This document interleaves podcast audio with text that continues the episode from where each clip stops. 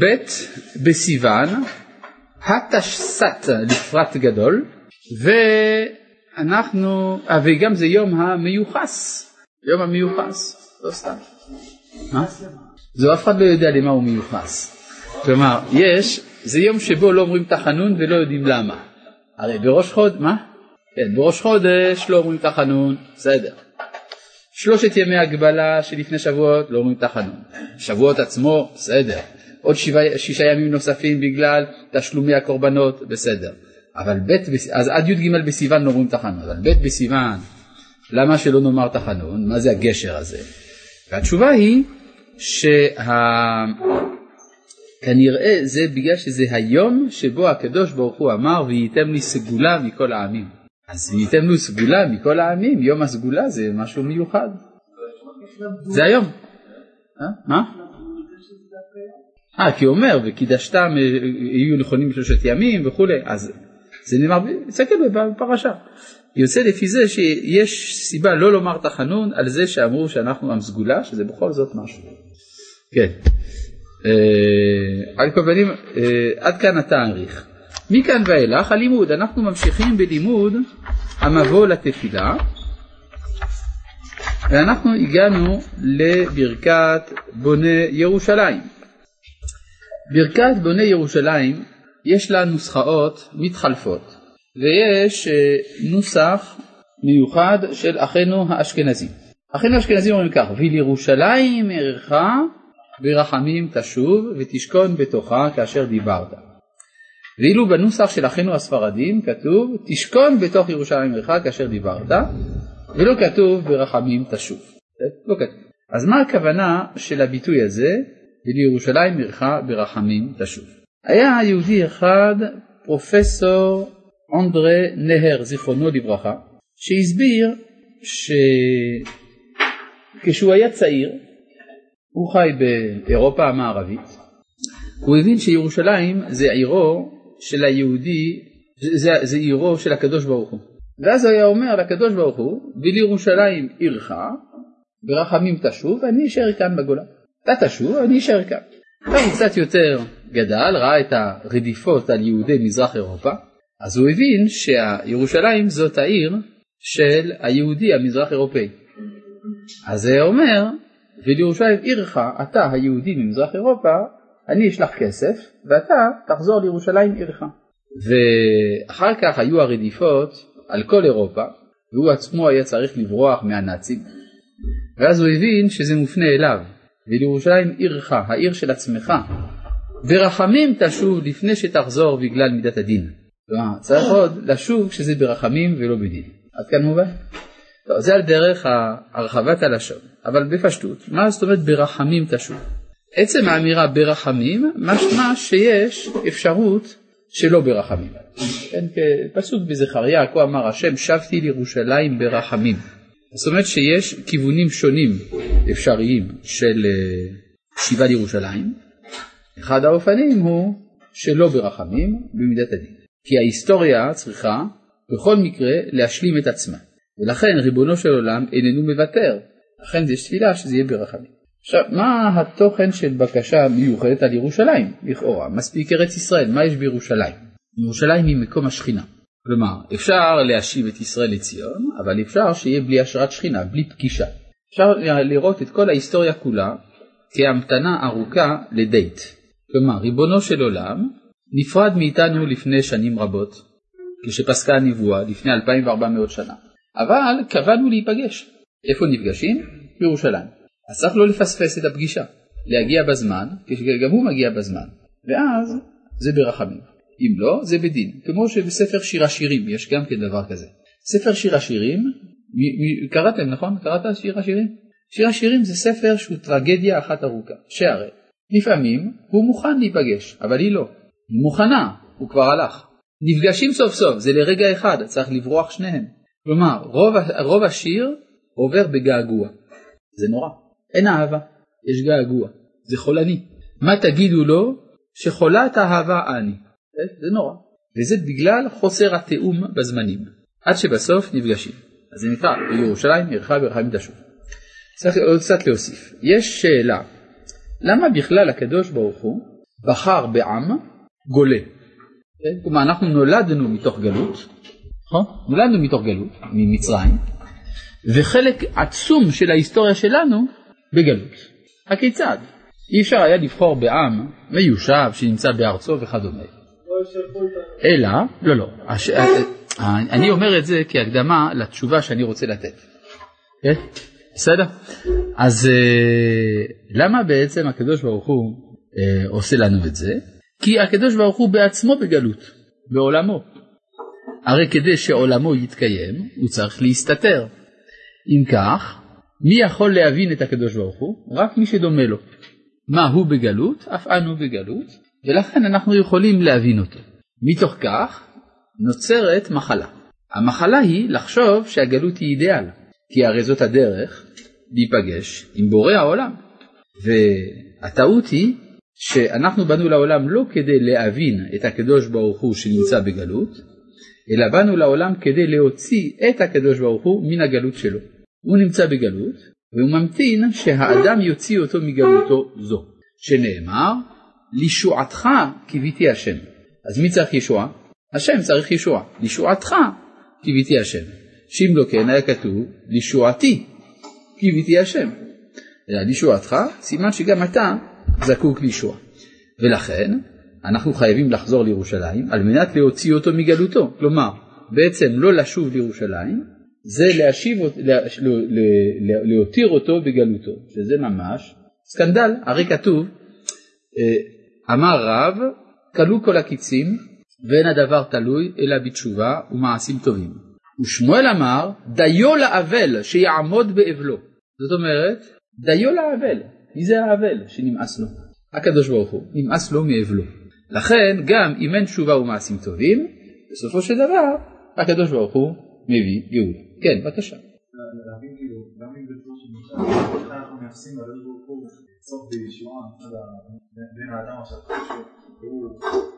אתה שואל שאלה תיאולוגית, איך יכול להיות שהקדוש ברוך הוא צריך משהו בכלל? נכון? הרי הקדוש ברוך הוא לא צריך כלום. זה מושכל ראשון של מושג האלוהות.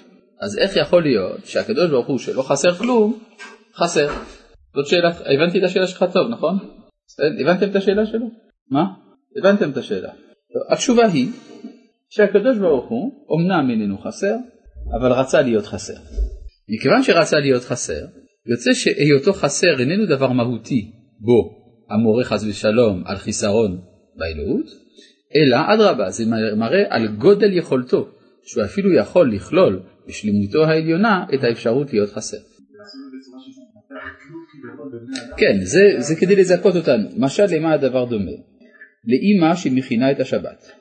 ובתוך המטבח מסתובב לה ילד נודניק שאומר אמא תנו תשומת לב, אמא אני רוצה ללכת רבה, אמא אני רוצה... נודניק, נכון? מה עושים עם הילד הזה? אז אומרים לו, או, איזה יופי שאתה פה חמודי, אתה תעזור לי להכין את השבת. תקלף, אתה אחראי על קילוף תפוחי האדמה. ייקח לו בערך שעתיים, אז זה בסדר. בשביל לקלף שלושה תפוחי אדמה. אז אתה אחראי על קילוף תפוחי האדמה, מתוק שלי, חמודי. ואז מה עושה הילד? הוא מקלף את תפוחי האדמה. עכשיו, הוא מבסוט כי האימא הזדקקה לו. האימא לא צריכה להזדקק לו, הייתה מסתדרת גם בלי זה. אבל עכשיו שהיא החליטה להזדקק לילד, אז כשהיא עושה חשבון כמה זמן יש לה ואיך היא תארגן את העבודה, היא גם לוקחת בחשבון את העובדה שתפוחי אדמה יקולפו על ידי חמודי אה, יוסי, בסדר? זאת אומרת זה חלק מהעניין, כלומר היא כבר לא משחקת אותה משחק, זה, זה, זה, זה אמיתי. אז גם הקדוש ברוך הוא, הוא מצד האמת, הוא כמו אימה טובה במטבח שמכינה את השבת, אנחנו מקלפים תפוחי אדמה, וזו זכות עצומה שהקדוש ברוך הוא מזכה אותנו בה להשלים את חסרונו. זה אינטרס, של האימא זה אינטרס. לכן אמרתי שזה משל, והרמב"ם כבר כתב בהקדמה למורה נבוכים, שלא כל פרט במשל צריך שיהיה לו התאמה בנמשל, שאם לא כן אתה תרבה בשאלות, אתה תשאל אם ככה איפה הקולפן שלנו, ואיך שייך תפוחי אדמה, תפוחי אדמה הרי זה הגיע רק מדרום אמריקה במאה ה-15 ולפני כן לא היו תפוחי אדמה, אז האם זה אומר שהקדוש ברוך הוא פועל לפי העולם שאחרי גילוי אמריקה, ועוד כמה דברים כאלה. אין הדבר תלוי אלא בתשובה ומעשים טובים, בתשובה שווה בהתשה. טוב, נחמד. חזינו בעינינו וחשנו בגופנו ונפשנו את אופני השיבה לירושלים השונים. הצעה למי שלא מבין לעומק את זו התפילה.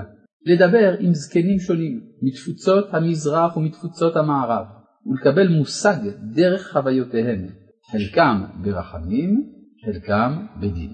זה נכון. מצווה גדולה לדבר עם הזקנים. איפה זה כתוב בתורה? יפה. שעל אביך ויגדך, זקניך ויאמרו לך. זאת אומרת צריך לשאול את הזקנים מה היה, זכור ימות עולם, בינו שנות דור ודור, ומתוך כך מבינים את התפילות האלה באופן הרבה יותר עמוק.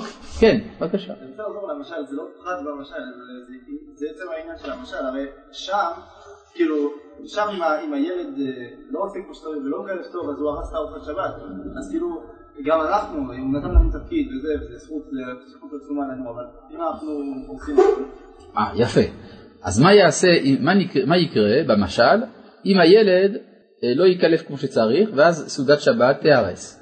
יוצא לפי זה שיש אחריות עצומה לאדם שהוא יכול להרוס את מפעלו של הקדוש ברוך הוא, נכון? אתה שואל את השאלה הטובה. תשובה, האימא הכינה למקרה חירום פירה, אינסטנט, או יש, אם אתה רוצה, צ'יפסים מוכנים כבר בתוך המקרר. זאת אומרת שיש אופציות שנקראות מידת הדין. האופציה של מידת הדין זה שהקדוש ברוך הוא לא מוותר. זה לא טוב. האמת היא, יש שני, יש שני מדרשים סותרים שכתובים אחד ליד השני בבראשית רבה. באחד כתוב שהקדוש ברוך הוא היה בורא עולמות ומחריבה. ועד שהיה, עד שהגיע לה, ואמר כל, העולם, כל העולמות הקודמים להניין לי, דן הניין לי. כלומר, הקודמים לא מצאו חן בעיניי, אבל זה מוצא חן בעיניי. עד כאן המדרש הראשון. המדרש השני אומר שהקדוש ברוך הוא היה בורא עולמות ולא עמדו. הגיע לעולם שלנו ואז אמר הקדוש ברוך הוא הלוואי ויעמוד. אז אולי לא יעמוד. אז מה המציאות? כמו שני המדרשים ביחד. שלום כבוד הרב, משמיעת השיעורים שעברו הבנתי מדוע אומרים אדוני שפתי תפתח. אך לא הוסבר או לא שמעתי מדוע במנחה ומוספים מוסיפים לפני כן כי שם השם אקרא הוא גודל אלוהינו בתודה מראש יהודה ירושלים. זו באמת שאלה, אני לא יודע מדוע אחינו האשכנזים מוכיחים, מוסיפים כי שם השם אקרא הוא גודל אלוהינו לפני תפילת מנחה ומוסף. לפני שהם אומרים השם שפתי תפתח, הם, עושים, הם מוסיפים כי שם השם אקרא אבו גודל אלוהינו, ולבושתי ולחרפתי, זה ממש באסה אדירה, אינני יודע מדוע. קשור למקדש, שמה?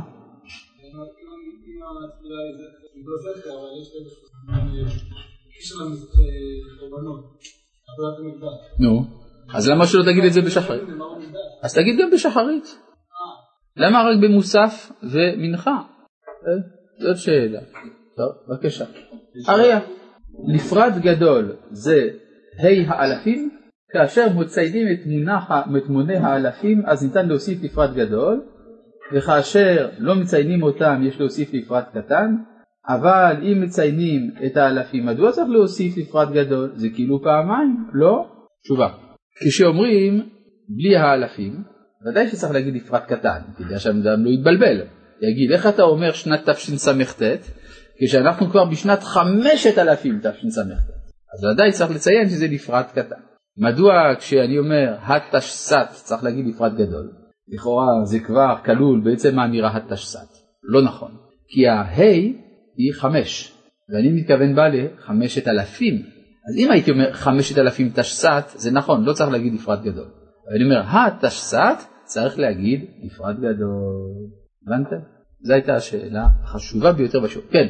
ישועתך כביכול הקדוש ברוך הוא צריך את הישועה. נכון. עכשיו להבדיל, הוא יכול, הוא יכול לפתור את הבעיה בשנייה. זה כאילו להבדיל, ששלושה שצועקים ואינם נהנים. אדם שיש לו אישה רעה צריך לגרש אותה. למה? יש לך פתרון, תגרש אותה, תפתור את הבעיה. נכון. דבר להבדיל גם הקדוש ברוך הוא. הוא יכול לפתור את הבעיה. נכון, למה הקדוש ברוך הוא כל הזמן עושה בעיות? הרי הוא יכול לפתור את הבעיות שלו מיד. כן, כן אומר לישועתך קיוויתי השם. לישועתך קיוויתי השם. הקדוש ברוך הוא שיושיע את עצמו. כן, אבל אז אנחנו לא היינו שותפים. שותפים במגבולת שלנו. זה צריך שותפות. אז ברגע שהוא החליט שיש לו שותפים, אז באותה שעה הוא קבל את עצמו. כביכול. נכון? מה פירוש המילה כביכול? יש שני פירושים. יש, אצל אחינו האשכנזים אומרים כביכול. זאת אומרת, כמו ביכול, כאילו שהדבר הזה יכול להיות, כביכול. אחינו הספרדים אומרים כביכול, שזה מלשון כ"ב יכול, כ"ב אותיות יכולות לומר את זה. זאת אומרת, כיוון שקדוש ברוך הוא ברא את עולמו באותיות, אז דרך האותיות הכל אפשר. הרב מכיר הרבה ספרדים שאומרים קו יכול. האם אני מכיר הרבה ספרדים שאומרים קו יכול? אתה יכול לשאול אותי שאלה אחרת, האם אני מכיר הרבה ספרדים? כן. ככה הוא רחום יהיה גם אתה רחום, ככה הוא בחר בחיסרון, נבחר גם אתה בחיסרון? במידה מסוימת כן, זאת אומרת, יש לפעמים שצריך להידמות לקדוש ברוך הוא במידה הזאת, לעשות את עצמו זקוק. כן, לפעמים יש גאווה, שאדם אומר, אני לא זקוק לאף אחד, נסתדר לבד. מי אמר? אפילו ריבונו של עולם החליט להזדקק לאחרים, אז אתה לא יכול להזדקק לאחרים. כן? לפעמים יש אדם שנמצא בבעיה, הוא לא רוצה לפתור את הבעיה, למה? כי זה לא מכבודו, או אולי זה בושה, להזדקק לאחרים. כמו שאמרו, יש דברים חריפים בחז"ל נגד מי שלא צריך צדקה והוא מקבל, יש גם דברים חריפים על מי שצריך ולא רוצה לקבל. כן? פה זה עניין של לא עניין של צד, פה זה תבחר אפילו שאתה לא צריך. לא, זה תלוי לפי איזה מצב, פעם ככה, פעם ככה. טוב, אז אם ככה אנחנו ממשיכים ב... אה, ולירושלים עירך ברחמים תשוב. כלומר, מה זה עירך? אנחנו רוצים להיפגש עם מי שאמר והיה העולם, ככה אנחנו מוציאים אותו. מגלותו. אה, ותשכון בתוכה כאשר דיברת, הרי הבטחת, ובנה אותה בקרוב בימינו בניין עולם. מהי ירושלים שאנחנו מבקשים לבנות? זה לא בית המקדש, אם היה צריך, אם זה ככה, היית צריך לכתוב תפילה על המקדש. והנה תפילה על בניין בית המקדש והחזרת העבודה יש בה המשך ברצה. אז מה אנחנו מבקשים לבנות? את המשביר לצרכן, את, אה, את החנייה בממילה וכולי, נכון. כלומר אנחנו מבקשים להביא את סולל בונה וטרקטורים וכדומה. זאת אומרת, התפילה היא פה תפילה על בניין חומרי לחלוטין. מה? אה? טרקטורים משלנו. מה, ירושלים עיר הקודש, נכון? יפה, אז יוצא לפי זה שהקודש, מה זה? זה לא רוחניות. קודש השתלטות החומר? לא, מה אמרתי קדוש, זה סילוק החומר. קודש זה לא סילוק החומר. קודש זה הנוכחות האלוהית. עכשיו, איפה הקדוש ברוך הוא נוכח? בחומר או ברוח? בכל. כלומר, מאחר והיהדות היא, כפי שאני מזכיר, מונותאיסטית, כלומר היא מאמינה באל אחד, נכון? כיוון שהיא מאמינה באל אחד, היא מאמינה שהאלוה מצוי דווקא בכל, בכללות. אם אתה תיתן בכורה לחומר או בכורה לרוח, אתה סילקת את הנוכחות האלוהית.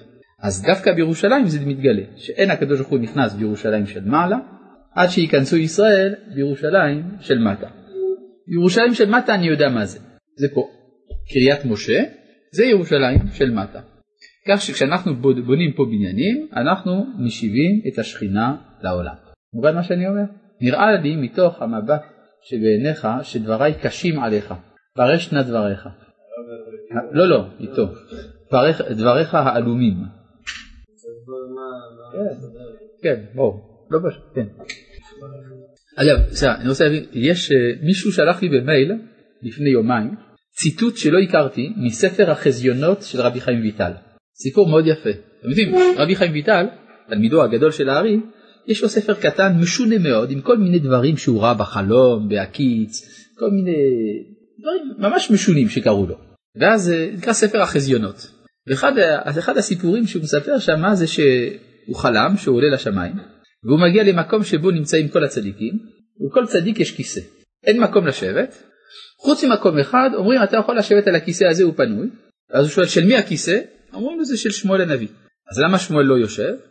הוא אומר, אז אומרים לו הוא מסרב לשבת כל עוד שירושלים לא נבנית. הוא לא מסכים לשבת. הוא אומר ירושלים לא בנויה אני לא יושב. יפה לא? יוצא שמאז מלחמת ששת הימים הוא יושב סוף סוף. כן. איפה רבי חיים ויטל יושב? וואי איזה בעיה. אל תדאג, מסתדרים משהו שם. יש שיפוצים. כן. מה? שבונים? האם כשבונים בניין בתל אביב זה גם בניין ירושלים? זה קצת. תמיד היה מקובל בימי הביניים כשהיו אומרים ירושלים התכוונו לכל ארץ ישראל.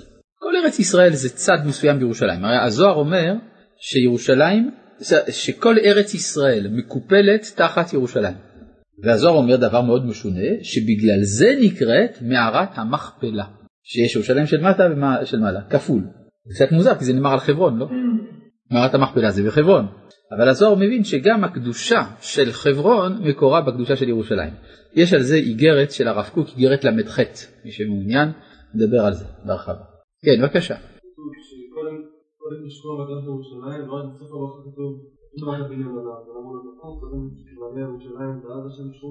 אתה צודק, שאלה יפה. למה כתוב קודם כל שהשם שוכן ואחרי זה שירושלים נבנית? היה צריך להיות כתוב הפוך. נכון? שאלה טובה. מה? הנה, יש לך הצעה. הוא אומר, בלי לחלוכית של שכינה, גם הבניין לא יחזיק. שנאמר, אם השם לא יבנה בית, שב עמלו בוניו בו. משמע שאם הוא בונה, אז לא שב עמלו בוניו, צריך לבנות.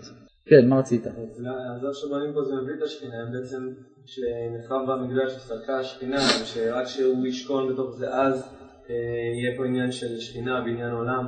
אז איך עכשיו שבונים בתים, אז זה מביא שכינה, אם לא הבית מקדש זה מקום ששם הוא שוכן. יש מדרגות בהשראת השכינה. גם ירושלים נקראת מקדש. לדעת הרמב"ם למשל בארבעה מקומות בפירושו למשנה הוא אומר שיש לכל ירושלים דין מקדש לכמה דברים. למשל לגבי נטילת לולב בשבת וכדומה. בסדר? או לגבי תקיעת שופר בראש השנה. הרי כתוב במקדש תוקעים בשופר בראש השנה אפילו בשבת. בשאר, במדינה לא תוקעים. מה עם ירושלים? אז אם נאמר כדעת הרמב"ם, יוצא שגם בירושלים צריך לתקוע בשופר בראש השנה שחל בשבת, וכך נהג הרב עקיבא יוסף שלזינגר בזמנו, לפני 150 שנה. אבל מה, הוא, כיוון שהדבר הזה היה חידוש גדול ושנוי במחלוקת, לכן הוא היה מסתתר בתור, מר- בתוך מרתף כדי לעשות את זה. אבל גם המתנגדים שלו, שהיו מתקיפים אותו, תוקפים אותו על הדבר הזה, היו באים ושומעים מהצד של המרתף, כי אמרו אולי בכל זאת הוא צודק. יש פה הערה, שמואל הנביא נפטר ביום כ"ח אייר, נכון. הסיפור הידוע זה שהשכינה הסתלקה, יש הבית מקדש... כן, שכינה הסתלקה, ומצד שני שכינה לא זזה. יש אה, ביטויים מוזרים, נכון? שכינה הסתלקה, מקדש, מצד שני לא זזה שכינה מהכותל המערבי של העזרה. אלא מה זה אומר? שהשכינה זה מושג, זה מושג גמיש. יש אה, הרבה שכינה, מעט שכינה, שכינה הילאה, שכינה תיטאה, שכינתונת, שכינתה רבתי, שכינתה דגם אלפיים, יש כל מיני, כל מיני סוגי שכינה. אבל אתה צודק, יש לזה גם השלכות הלכתיות. למשל, האם מי שנכנס להר הבית בזמן החורבן, כשהבית בחורבנו, האם הוא חייב כרת או לא חייב כרת? דת הרמב"ם היא שכן, כי אומר הרמב"ם שכינה לא בטלה, אין דבר כזה ביטול לשכינה. לכן גם היום מי שנכנס להר הבית בטומאה מתחייב כרת, לא, לא להר הבית, סליחה, לעזרה. לעומת זה דעת הראב"ד היא שהיום אין בו כרת כי שכינה הסתלקה. צריך להחליט או שהסתלקה או שלא הסתלקה. מי? הראב"ד, הראשי תיבות ר"א ב' ד'. אה, רבנו אברהם בן דוד. כן, בבקשה. יוצא שהיה אפשר לשלב את הברכה הזאת בברכנו. הכל, כל החומר מקודש הכל. לא, לא, לא, לא, לא. אתה אומר היה אפשר לשלב את זה בברכנו. ברכנו זה הפרנסה. הפרנסה זה משהו בכל מקום, לא דווקא קשור לירושלים. אז אנחנו, ירושלים, הפרנסה של ירושלים זה משהו מיו- מיוחד. בכל העולם כולו פרנסה זה מהקדוש ברוך הוא כמו שאומרים, יש ברכה. אבל קדושה עוד לא. בירושלים אוטומטית זה קדוש. לכן בברכת המזון אתה קודם כל אזן את הכל, אחרי זה על הארץ ועל המזון, אחרי זה בונה ירושלים. יש אה, מדרגות בדבר הזה. כן. השאלה של הרב שלזינגר שזה הוא עשה למעשה עבירה. הרב עקיבא, הרב הגאון הצדיק רבי עקיבא יוסף שלזינגר זצ"ל, אתה אומר עשה עבירה? למה? מה זה עבר דברי חכמים? הוא חכם. הוא החכם והוא קובע ההלכה. נפסק שלא תוקעים בשבת. ודאי שההלכה שלא תוקעים בשבת, אבל הוא סבר שלהלכה תוקעים בשבת בירושלים. מותר לו? אני, אני העיקר, אתה יודע שעריף, רבינו יצחק אלפסי, שהוא לא היה בירושלים, הוא מעולם לא עלה לארץ, הוא סבר להלכה שתוקעים בשופר בשבת בבית דין של גדול הדור, ולכן הוא היה תוקע. לא סתם, אה? בבית דין של גדול הדור, אז הוא היה תוקע, מה אפשר לעשות? אני הגדול בישראל. מה? זה לא פשוט מה ש... מה זה לא פשוט? לא פשוט מה, להלכה נקבע לא תוקעים בשבת. רגע, להלכה נקבע על ידי מי? על ידי רבנים. כן? גם הוא רב. גם הוא סתם רב? לא, מה- זה פה? אתה מודד רבנים? יש לך... איפה הרבנומטר שלך? לא, אבל תראה, תראה מה יקרה, מחר מחרתיים, כל רב שיגידו אני לא סתם רב, הוא יחליט לתקוע. אה? סליחה, סליחה, סליחה, סליחה. נצטרך פה אולי להזכיר משהו. איך קובעים הלכה? הלכה? אה, דנים, לפי רוב, לא נכון. שזה לא סותר, לא נכון. ואם כבר נפסקה ההלכה צריך להביא טיעונים נגד, סליחה, מה שאתה אמרת עכשיו איננו נכון כלל וכלל. אני אסביר לך למה זה לא נכון. אתה אומר, יושבים ביחד, דנים ולפי רוב, נכון? תלוי מה, לפני- אתה שאלת אותי ככה, בסדר, תקשיב, אותי. תקשיב, תקשיב, תקשיב. זה רק בסנהדרין או בבית דין. אבל כשמדובר על מורה הוראה שיש לו קהילה, הוא לבד קובע. מה שנראה לו, זאת ההלכה. מה שנראה לו אמת, הוא אומר. עכשיו רב עקיבא יוסף שלזינגר היה רב קהילה, הוא אומר אני קובע. בקהילה שלו, הוא לא אמר לכל ירושלים לעשות. לכן זה בסדר גמור ואל תבוא אליו בטענה. רגע, הרב יש לו בית כנסת, נכון? נכון. הרב יחליט, הרב שרקי, הרב יחליט פתאום לתקוע בראש השנה בשבת, זה בסדר? אם אני אחשוב שזאת ההלכה אז כן. אתה יודע שלא? למה? אתה יודע את ה... אז עכשיו יש לך טענות נגד, אבל היו לו טענות בעד. כן, בבקשה. לא הבנתי, מה? אתן דוגמה פשוטה, יש דבר ששנים במחלוקת, הלל בלילה של יום העצמאות, יש מחלוקת? רגע, רגע, פה במכון לא אומרים? לא אומרים. אני אומר להם לאנשים במכון לברך? במכון לא.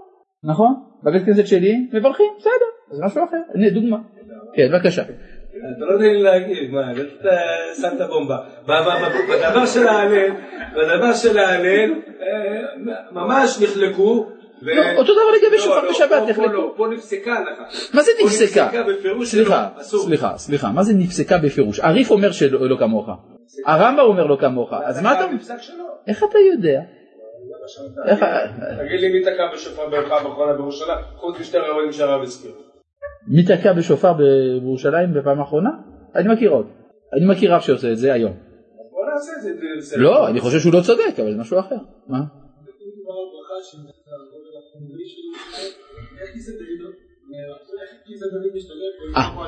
אה, עוד לא הגענו לכיסא דוד. עוד לא הגענו לכיסא דוד. כן, רק, בבקשה.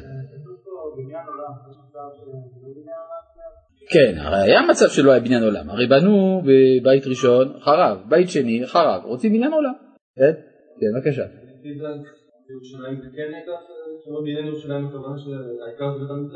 לא. לא, ירושלים ראשונה של בית ראשון חרבה, ירושלים של בית שני חרבה, אז רוצים שתהיה בניין עולם, בסדר? וכיסא דוד, יש מוסיפים עבדך, כן, מה אתה אומר? תפילת העמידה נתקנה על ידי הרבנים, על ידי אנשי כנסת גדולה, נכון? Mm. עכשיו השאלה, האם בניין עולם זה בלשון תנ"ך או בלשון חכמים? עולם בלשון תנ"ך, עולם הכוונה נצח, זהו. זה בלשון התנ"ך.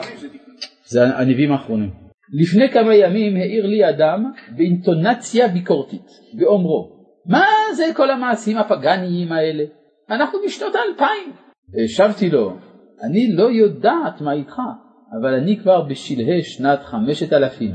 הוא לא הבין. וואו. יפה. טוב, אה, אם כן, זה אנקדוטה. וכיסא דוד, טוב, אל תצחקו, לא יפה. בן אדם משתדל זה. הקלידה, הכל, הקלידה. טוב, וכיסא דוד, יש מוסיפים עבדך, מהרה, יש גורסים לתוכה, יש גורסים בתוכה, תכין. מה זה כיסא דוד? מלכות של דוד. מה זה להכין כיסא? מה זה להכין? מאיזה לשון זה? לשון בסיס. את הכיור ואת כנו. בסיסה, ויית בסיסה, כן? כאן בסיס זאת לא מילה עברית, זאת מילה, זאת מילה יוונית במקור. כן, כן, מילה יוונית. אתה רואה גם באנגלית basement, נכון? יש מילים שכן לפעמים לקוחות מהיוונית חדרו לארמית ולהפך, יש? איך שמילים עוברות משפה לשפה זה סיפור שלם. למשל, איך אתה אומר בעברית יין? יין, נכון? ואיך אתה אומר באנגלית? וויין. אה? יש משהו דומה, נכון? בלטינית וינו. יש אם כן דמיון.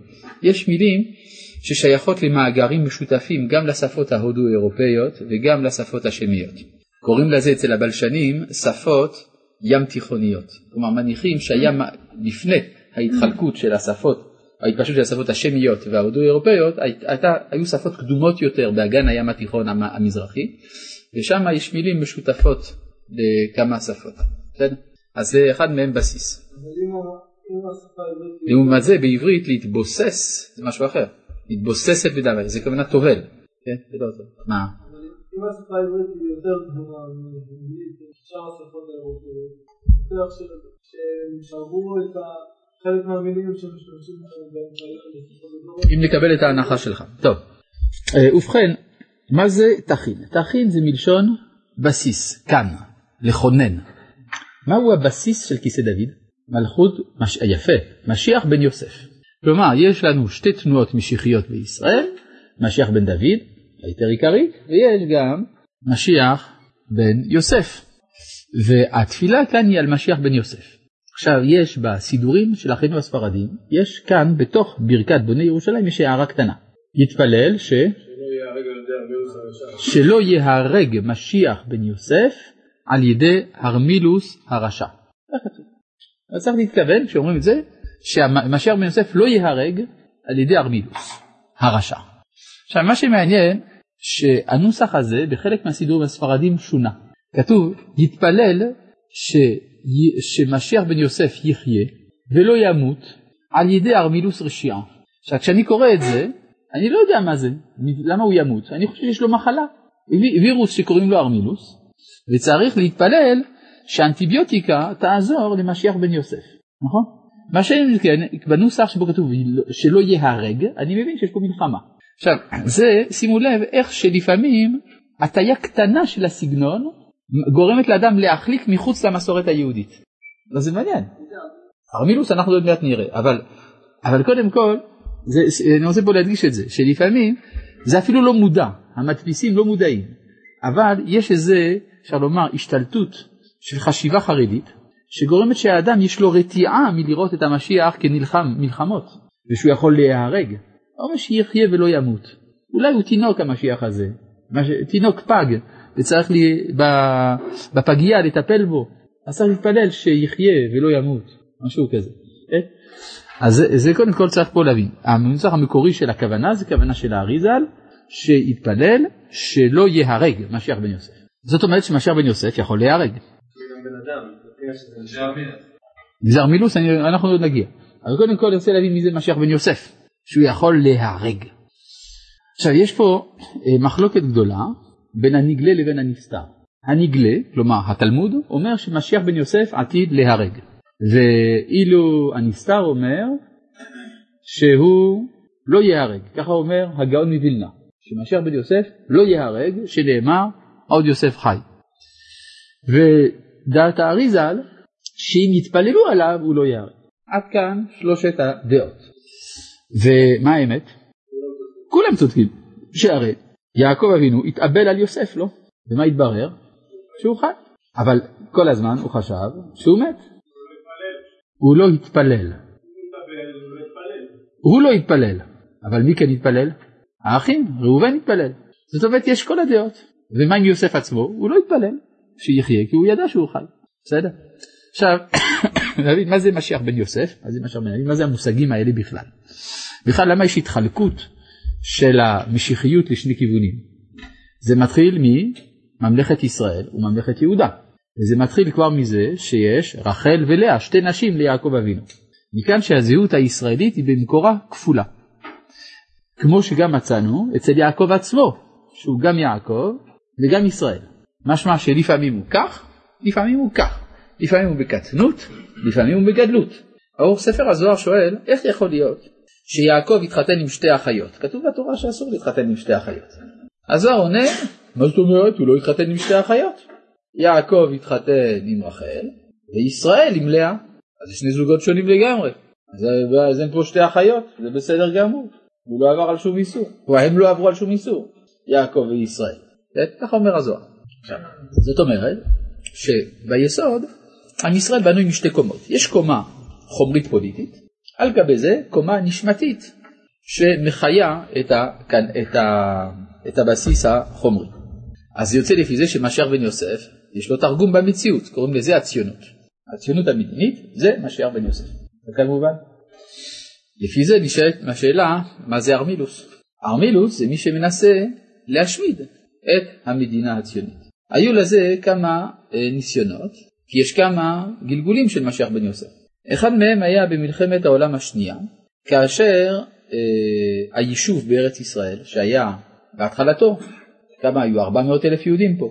זה רק היה התחלה של התחלה של משיח בן יוסף. ואז הגיע ארמילוס, רומל, כן, רומל. יש, גם, יש במדרשים כתוב רומלוס גם. כן, ארמלוס או רומל שהגיע עם אפריקה קורפס שהיה עשוי מצבא גרמני ואיטלקי כאחד כדי לכבוש את ארץ ישראל באותם הימים ואם הוא היה עושה כן היה הורג בעצם את משיח בן יוסף. באותם הימים יצאו כשממש אה, לקראת ההתקפה שהייתה צריכה להכריע את גורלה של ארץ ישראל יצאו הרבנים המקובלים לכל מיני קברים בארץ ישראל קברי צדיקים והתפללו וגם אה, אה, רבי, אני זוכר מי זה היה שהלך להתפלל אצל רבי יעקב אבוחצירא בדמנהור שבמצרים, שזה קרוב מאוד אל אלעלמיין, איפה שהיו הצבאות הגרמניים, הלכו התפללו, צמו יום שלם, התפללו בכל ליבם, ובאותו יום נעצר רומל. ומכאן ואילך התחילה הנסיגה הגרמנית. זאת אומרת שהלכו לפי דעת הארי, שאם יתפללו שלא ייהרג, לא ייהרג. על ידי ארמילוס הרשע. ארמילוס זה כוונה שר צבא רומא, מי שעומד מול המשיח. כן. היה מישהו בהיסטוריה בשם ארמילוס? כאילו- רומולוס. כן, רומולוס זה על שם אה, רומא. המייסד של רומא קראו לו רומולוס. וגם הקיסר האחרון של רומא קראו לו רומולוס. היה ילד קטן בשם רומולוס אוגוסטולוס. כן? הוא היה הקיסר האחרון. זאת אומרת שרומולוס זה השם של אה, הכוח של רומא. כן. בבקשה. האם זה לא בן אדם? ודאי שזה בן אדם. יש רשימה שלמה של בני אדם שהם משיח בן יוסף. מה? למשל יצחק אבינו. יצחק אבינו היה משיח בן יוסף. וגם... אתה שואל אם אני יכול להסביר. לא, אני לא יכול להסביר, אני אפילו בעצמי לא מבין את זה.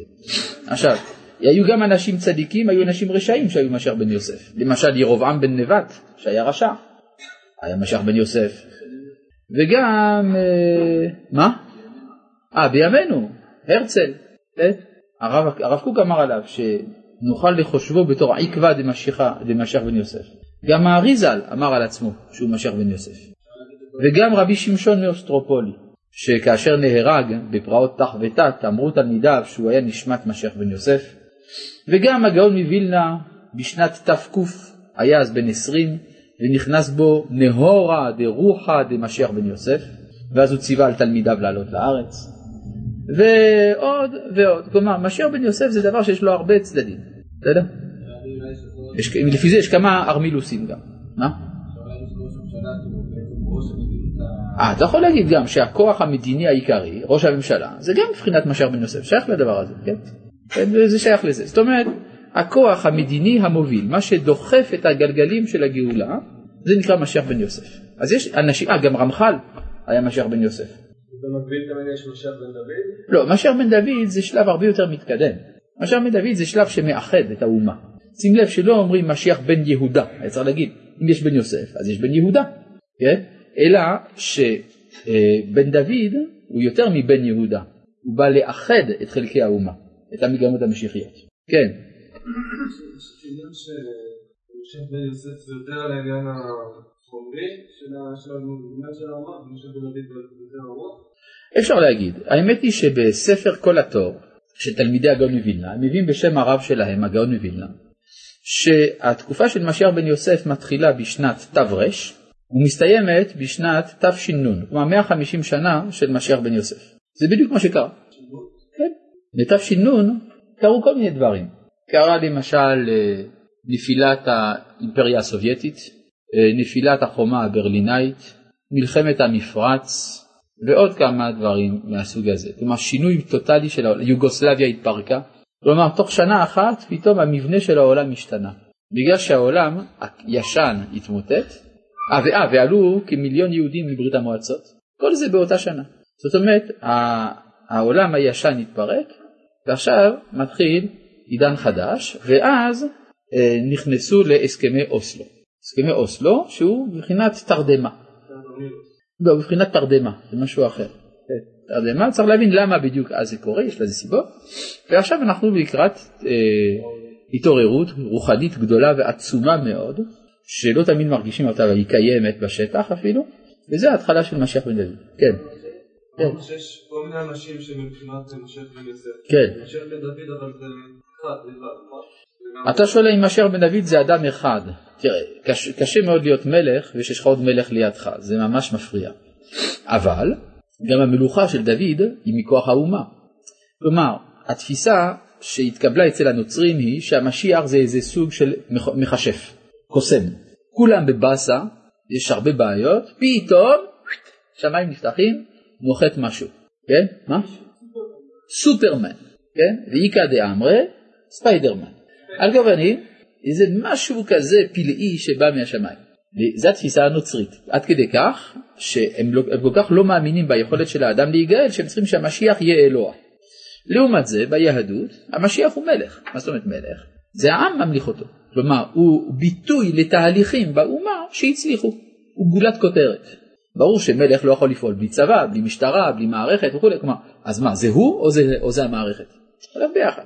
כמו שאומרים בתפילה, אפס בלתך לימות המשיח. אז מי גואל? הקדוש ברוך הוא. ואז מה עם המשיח? אפס. כן, בבקשה. רגע, רגע. רגע, רגע, אי אפשר. למה בעניין תאריך יום כיפור הכריח רבן גמליאל את רבי יהושע לבוא במקלו ביום כיפור לפי התאריך שלו? מה לעשות עם שאלה כזאת?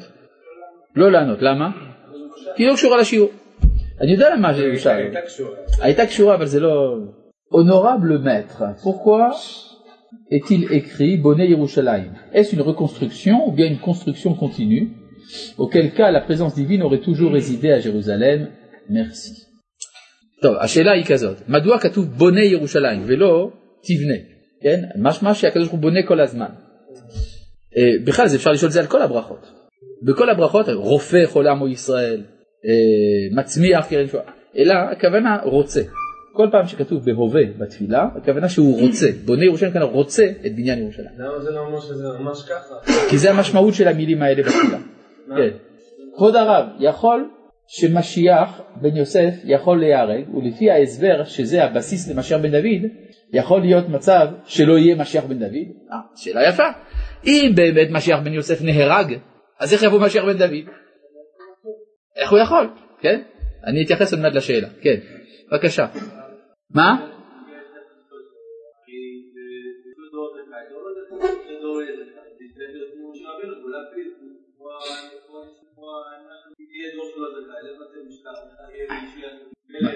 כן, אתה שואל ככה, אם הדור הוא לא זכאי, לכאורה זה כן כמו התפיסה הנוצרית שבא מבחוץ. תשובה, אני רוצה תשובה לתת לך. הרב קוק הסביר שהמחלוקת, כלומר האמירה אין בן דוד בא אלא או בדור שכולו זכאי או בדור שכולו חייב, זה לא שתי אופציות. אלא הוא בא בדור שאתה לא יודע אם הוא כולו חייב או כולו זכאי. כי הוא כולו זכאי מבפנים וכולו חייב מבחוץ. בסדר? אה, בסייעתא דשמיא, אסור להפסיק בין גאולה לתפילה. ומשנה ברורה כותב שגם בערבית יש להיזהר בזה. אבל במנחה ובמוסף מותר להוסיף פסוקים בשם הרב קוסטינר. יפה, חשבתי על זה אבל זה לא ממש מספק. זה נכון שבשחרית אני לא יכול להוסיף כי שם השם אקרא, כי אסור להפסיק, בין גאולה לתפילה. ובערבית, לפי מי שאומר שצריך להיזהר בערבית, נו, שלא להפסיק, למרות שלהלכה למעשה הרבה מפסיקים בין גאולה לתפילה בערבית, זה מחלוקת ידועה, מה? ראש חודש, או ושמרו, אלה מועדי, יש כל מיני. כן, והקדיש בכלל, יש תוספות על זה. ואז יוצא שנשאר למעשה, יראו עינינו, נשאר למעשה רק בין, אה, רק מנחה ומוסף. כן, אבל זה לא אומר למה מוסיפ- מוסיפים את זה. האם ארמילוס לגלגוליו השונים הוא משורש עמלק? לא. איפה כתוב שירבעם הוא משיח בן יוסף? זה כתוב בספר קינת השם צבאות מאת רמח"ל.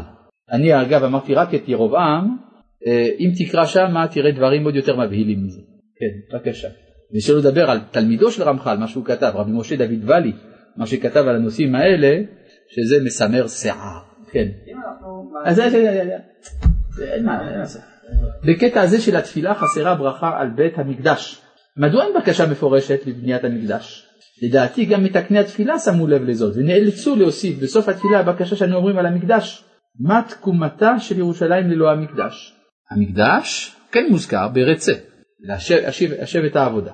אבל אה, התקומה של ירושלים ללא המקדש זה תקומת המלכות. כי אין, כי הרי בית המקדש אסור שייבנה לו בעיר, כי המקדש הוא גולת כותרת. אז כדי שיהיה גולת כותרת צריך שיהיה מה שיהיה לו לגולת כותרת. כבוד הרב, לא הבנתי איך יכול להיות מצב שרשע יהיה בסיס לצדיק. מי אמר שמשיח בן יוסף הוא רשע? אלא בגלוי נראה לך שהוא לא זכאי. זה בדיוק מה שאומר הרב קוק, שהדור של הגאולה, בגלוי הוא נראה רשע, בנסתר הוא כולו צדיק. אגב, זה לא הרב קוק אומר, זה הזוהר אומר. ביש מלגב ותו מלגו. זאת אומרת, נוכל לדמות למשל פרי שכולו קוצני מבחוץ, ומתוק מבפנים. מה? אם היה משיח בן יוסף גם בתקופת הגלות כפי שהרב הזכיר, אז למה שאנו נקרא לתקופה זו תקופת משיח, או יותר נכון, איך צריך לברך? המשך צמיחת גאולתנו או ראשית צמיחת גאולתנו. טוב, היה משיח בן יוסף במשך הדורות, זה התפקשש, לא הלך. אבל אצלנו, ברוך השם, זה הצליח. איך צריך לברך? המשך צמיחת גאולתנו? או ראשית צמיחת גאולתנו? לא, לא זה ולא זה. צריך להגיד גאולתנו. וכך בן רמליהו. מי היה אותו רמליהו, רמלה בימינו? מה משמעות הדמיון למילה ארמילוס? אה, רמליהו ארמילוס. לא יודע. כן. ירובעם בן נבט, לפי זה יכול לצדיק? ירובעם בן נבט היה לו פוטנציאל אדיר להיות צדיק. איך אמר לו הקדוש ברוך הוא? חזור בר ואני ואתה ובן ישי נטייל בגן עדן. משמע שהוא היה אדם לא קטן. אבל באיזה עבירות, חטא והחטיא. נכון, חטא והחטיא. נכון, כפי ש... אני באתי שכביכול מי שהיה כזה יש לו בסיס לצדיק. לא, יש לו בסיס להיות משיח בן יוסף. אבל אמרת שהוא היה. מי? אמרת ירובעם בן נבט היה משיח. מצד נשמתו. כשחטא אומר הרמח"ל, נסתלקה ממנו מבחינת משיח בן יוסף. כן, לכן אמרתי, תסתכלו בספר קינת השם צבאות, ותהנו, כן, בבקשה. אני אמרתי למה התחילה תקופת משיח ודוד, אמרתי ההתעוררות הרוחנית הגדולה באומה, כן. אם אנחנו מאמינים ומאמינים וזה, והעניין הרוחני ברור לנו, אז למה אנחנו מתפללים בגלוי על אליהו חמיד ומשה בן דוד, ורק בחסות כזה על משה בן יוסף. אה, מדוע לא מזכירים את משיח בן יוסף במפורש? כן, שאלה. מדוע לא מזכירים את משיח בן יוסף במפורש? תשובה, כותב רבנו סעדיה גאון, אם ישראל יהיו זכאים, כל הפעולות של משיח בן דוד ושל משיח בן יוסף תעשינה על ידי משיח בן דוד. זה אופציה, לכן לא הוזכר במפורש. השאלה קשורה לנלמד, דיברנו שכל רב הוא הפוסק בקהילתו, למה רבי יהושע לא יפסוק לקהילתו את מועד, מועד יום הכיפורים? כי שם מדובר על חשבונות של כלל ישראל. אתה רוצה פילוג באומה? כשיש סנהדרין עוד. מה אתה אומר? נשמע לי הגיוני שמשיח בן יוסף יגיד משפטים כמו לנצר יהודים, באוגנדה, נשמע לי מאוד רחוק אחד מהשני. לא נראה לך שמשיח בן יוסף יגיד ננצר יהודים, נחיה באוגנדה. זה נראה לך רחוק. כן. תשובה. העובדות הן שהוא אמר את זה. אז אם כך, זה אף על פי שזה רחוק, אין כמו עובדות. עכשיו צריך להבין משהו. כשהרצל, זכותו יגן עלינו אמן, אמר שהוא חושב שטוב שעם ישראל יתנצר. הוא אמר את זה כהווה אמינא, זאת אומרת, בשלב הראשון, לפני שהוא הגה את הציונות, הוא רצה לפתור את בעיית העם היהודי. הוא אמר, אנחנו נרדפים, מה נעשה? טוב, אם נתנצר, הגויים יפסיקו לרדוף אותנו, אז נתנצר. עכשיו, זה לא מתוך אמונה דתית בכלל, כי באותם הימים, פשוט להתנצר זה היה אקט פורמלי של כניסה, כרטיס כניסה לחברה המערבית. אחר כך הוא אמר, רגע, אבל אנחנו רואים שזה לא עובד, והגויים ממשיכים לשנוא אותנו, אם כן, צריך לחזור לציון. זה בדיוק אגב מה שרצה יוסף הצדיק לעשות. כשהוא בהתחלה אמר, נשני אלוהים את כל עמלי ואת כל בית אבי, הפרני אלוהים בארץ עוני. כן, יוסף הייתה לו מחשבה שהתעודה של משפחת יעקב אבינו היא לחיות בתוך מצרים. אז הוא ראה את אחיו, אמר רגע רגע אז אם ככה יש פה השגחה מיוחדת, יביאו, יביאו את בנימין, לא יביאו את בנימין, הוא חוזר למשפחה. ואז הוא אומר פקוד יפקוד אלוהים אתכם ועליתם את עצמותיי מזה להר הרצל איתכם. נכון? כך זה דבר ראשון צריך לדעת, כלומר כשאומרים כאלה שבאים בטענות על הרצל שהייתה לו מחשבה על התנצרות וכולי זה ממש עבירה חמורה לומר את זה. למה? כי הרי אין מזכירים לבעל תשובה את מעשיו הראשונים. בוודאי שיש הוכחה, הוא כותב את זה. הוא כותב שהוא, אתה לא יודע מה שהוא ממנו, הרי הוא הקים את ההסתדרות הציונית. למה הוא הקים את ההסתדרות הציונית? כי הוא החליט שלא צריך להתבולל, זה מה שהוא כותב בספר מדינת היהודים. למה החרדים לא יודעים את ההוכחה הזאת? כי הם לא רוצים לדעת את זה. עכשיו, מה? לא מסכים. יש ספר שלם שכ... שכתב דוקטור יצחק וייס, שקרא את כל היומנים של הרצל, וכל מה שהרצל כתב, מתחילה ועד סוף, והוא. והוא דוחה את כל ההאמינות האלה. תסתכל בספר. כתב אותו בצרפתית, תורגם לעברית לאחרונה, ספר שלם, 500 עמודים, שחוקר בדיוק את כל האמירות של הרצל מאז שהוא פתח את הפה ועד היום שהוא מת. אז זה שיש אנשים שלא יודעים את מה שכתוב בספרים האלה ולא בדקו את המסמכים, לא בעיה שלי. זה דבר ראשון. דבר נוסף, לגבי אוגנדה, אני לא מבין, אלה שאומרים, מה, הרצל רצה את אוגנדה. נו, ואתם, מה רציתם? את פולין, לא? כלומר, מה, מה? עדיין רוצים את אמריקה. עדיין רוצים את אמריקה, זאת אומרת, מה רע בזה שיהודי רוצה להעביר יהודים מארץ לארץ כדי שלא יירדפו? מה, מה רע בזה? זה, זה לא החזון הציוני, אבל זה לא שונה ממה שעשו עסקנים רבניים לאורך כל הדורות, להעביר יהודים ממדינה למדינה. וזה היה כשהוא ראה שאין תקווה. הוא חשב שאין תקווה, אז הוא הציע את אוגנדה, לא שהוא לא רצה את ציון. כן? אגב, אני רוצה לציין דבר מעניין. מי בהסתדרות הציונית תמך בהצעת אוגנדה ומי התנגד? מי שתמך בהצעת אוגנדה היו הדתיים, ומי שהתנגד זה היה החילונים. למה? כי הדתיים אומרים, טוב, אי אפשר ארץ ישראל. לא נורא, יש לנו תורה, לא? תורה זה ממלא את החיים שלנו, אז נלך לאוגנדה. לעומת זה, החילונים אמרו, רגע, רגע, תורה אין לנו. אתם לוקחים לנו את ארץ ישראל? אין כלום. התנגדו להתנג... להצעת אוגנדה. צריך לזכור את זה. אז שדתיים לא יבואו בטענות על הצעת אוגנדה, כי זאת הייתה הצעה דתית. בסדר? שתדע. עכשיו זה שיש אנשים שלא יודעים, זה לא אשמתי, יש הרבה דברים שאני אומר, והם בדוקים, והרבה אנשים לא יודעים. או לא יודעים או לא רוצים לדעת. בסדר? אז כל האמירות נגד הרצל שהושמעו בקלטות וב, ובווידאו וכולי, הם פשוט, אה, אני לא רוצה לתת ביטוי חריף, כי אלה שאמרו את הביטויים האלה אולי מתוך אי ידיעה אמרו את הדברים האלה, אבל זה דברים שאסור מדאורייתא לאומרם. וכי מזכירים לבעל תשובה את אה, חטב, הוא לא חזר בתשובה להיות דתי, אני רוצה שתבין, הוא לא חזר להיות דתי לעניין זה, הוא חזר בתשובה מן הרעיון הזה. כי להיות, כן ודאי, עכשיו, ולהפך, הוא עשה את התיקון הגדול, שהוא החליט שעכשיו לא מתבוללים, אלא מקימים מדינה. אל תצפה ממנו להיות דתי, כי אם הוא היה דתי הוא לא היה מקים את המדינה. הוא לא הסכים ללחוץ היד לאפיפיור, לא ידעתי את זה, טוב, בסדר. אגב, האפיפיור אמר לו, הרי כשהוא הלך לאפיפיור, והוא ביקש ממנו שיעזור לו להקים מדינה בארץ ישראל, האפיפיור אמר לו, מה שאתה מבקש סותר את כל מה שאני מאמין בו. בסדר? הייתי רוצה לראות איזה רב יגיד דבר כזה לאפיפיור. טוב, בבקשה.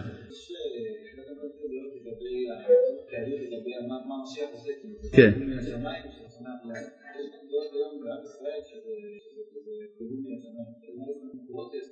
כלומר אתה שואל איך זה יכול להיות שחדרה לתוך היהדות חשיבה נוצרית שה, שהמשיח זה דבר ניסי. גאולה ראשונה הייתה על ידי אדם, לא? משה רבנו פעל בניסים ונפלאות, נכון? אז מה? אבל זה אדם. ולא, תשים לב, דבר מאוד מעניין שקרה ב, ביציאת מצרים. על מה משה רבנו עובד כל הזמן? מה הוא רוצה להשיג? הוא שולח אה, עשר מכות, עושה בלאגן אטומי, בשביל מה? בשביל שמה יקרה?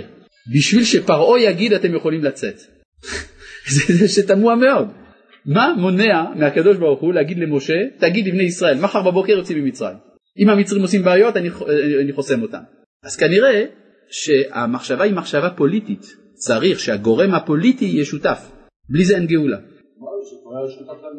בסדר, אבל, אבל בתור מה הוא שותף? בתור מי שנותן את הרשות הפוליטית, העצמאות המדינית. עכשיו, מה המשמעות של שינויי הגרסאות בין ספרדים לאשכנזים בברכת בני ירושלים? אלו אותם משפטים בסדר שונה. לא בדיוק, ירושלים מיכה ברכה מתשוב זה רק בנצח האשכנזי. טוב, נצטרך להרחיב בזה בשיעור הבא. שלום.